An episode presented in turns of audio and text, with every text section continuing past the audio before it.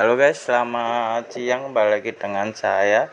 Oke, di podcast kali ini saya ingin membahas tentang PPKM ya guys.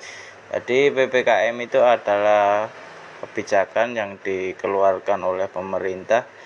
Jadi waktu PPKM ini jalan-jalan banyak yang ditutup, kemudian toko-toko juga pada ditutup. Jadi PPKM itu berfungsi untuk mengurangi atau menghilangkan COVID ini dari Indonesia ya guys ya. Ya semoga saja dengan adanya PPKM wabah virus COVID-19 ini bisa segera berakhir.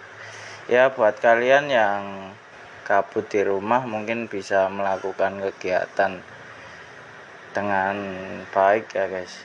Jadi saya sarankan tidak keluar rumah dulu kita sama-sama saling support biar virus juga segera hilang dari Indonesia